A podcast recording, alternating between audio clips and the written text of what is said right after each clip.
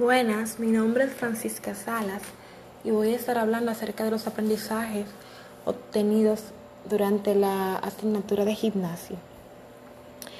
En la primera unidad, que se trató acerca de la historia y la evolución de la gimnasia, el aprendizaje obtenido eh, que tuve en esa unidad fue acerca de lo que se debe a la a las escuelas gimnásticas tomando en cuenta lo que fueron sus principales exponentes en, lo que fue la escuela francesa, la escuela alemana y la escuela sueca.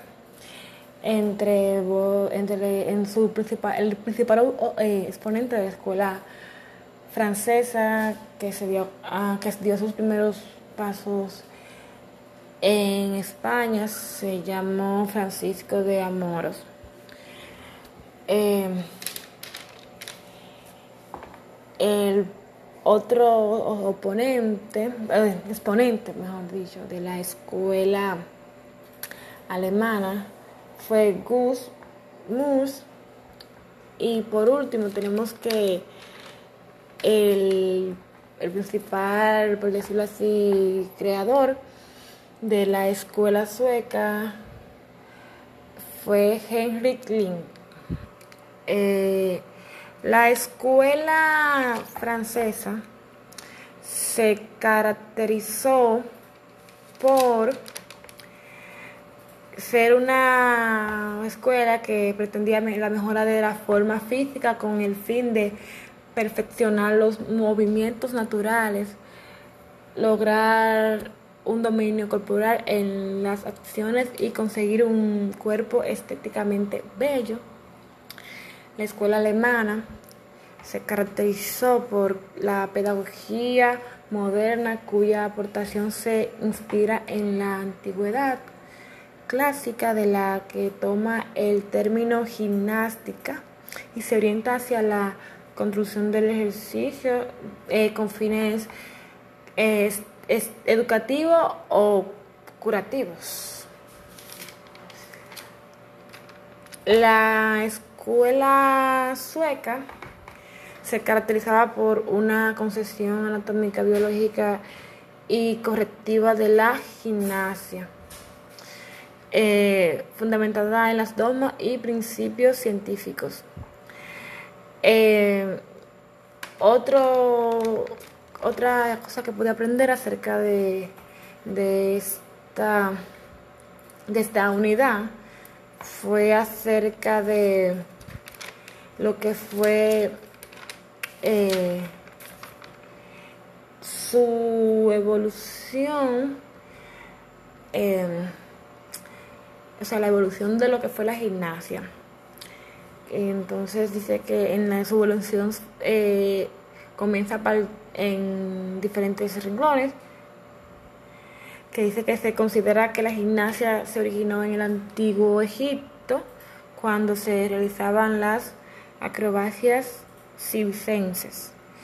En 1888 la gimnasia fue arraigándose en algunas escuelas y se fundó la Asociación Amateur de Gimnasia en 1896 se incluyó esta disciplina en los Juegos Olímpicos para participantes del sexo masculino y en 1928 se agregó la concepción femenina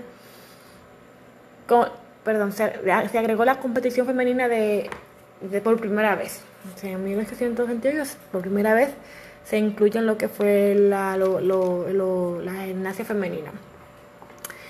Eh, lo que, en lo que corresponde a la gimnasia y el currículum, que fue la unidad número 2.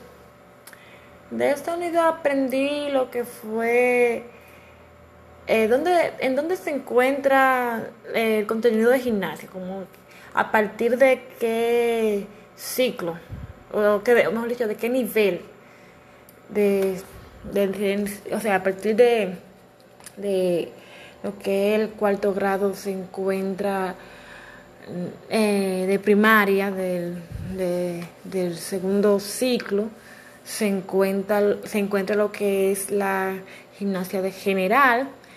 En quinto grado de primaria y segundo ciclo se encuentra lo que es la gimnasia general, la gimnasia artística, rítmica, acrobática, se encuentran.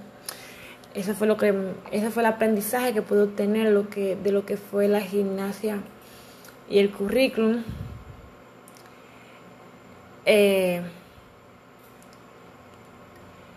en lo que corresponde a la unidad número 3 de las actividades gimnásticas en educación física, aprendí lo que fueron las habilidades motrices básicas, eh, lo que se llama habilidad de manipulativa, locomotora, no locomotora, de proyección y recepción, teniendo en cuenta que las manipulativas son lanzar eh, un objeto, atrapar un objeto, las locomotoras son caminar, correr, eh, saltar, marchar, entre otros.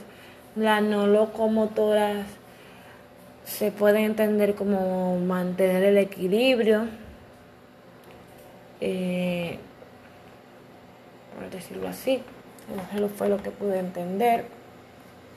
También eh, aprendí en esta, en la unidad número 3, lo que fueron los recursos de de lo de la, de la gimnasia con que o sea los recursos de la gimnasia en artística sí, o sea la gimnasia lo que son las clavas la la cinta la pelota el aro y bueno eso fue todo muchas gracias quien estuvo haciendo la grabación fue Francisca Salas y espero que haya sido de mucho de mucha utilidad. Gracias.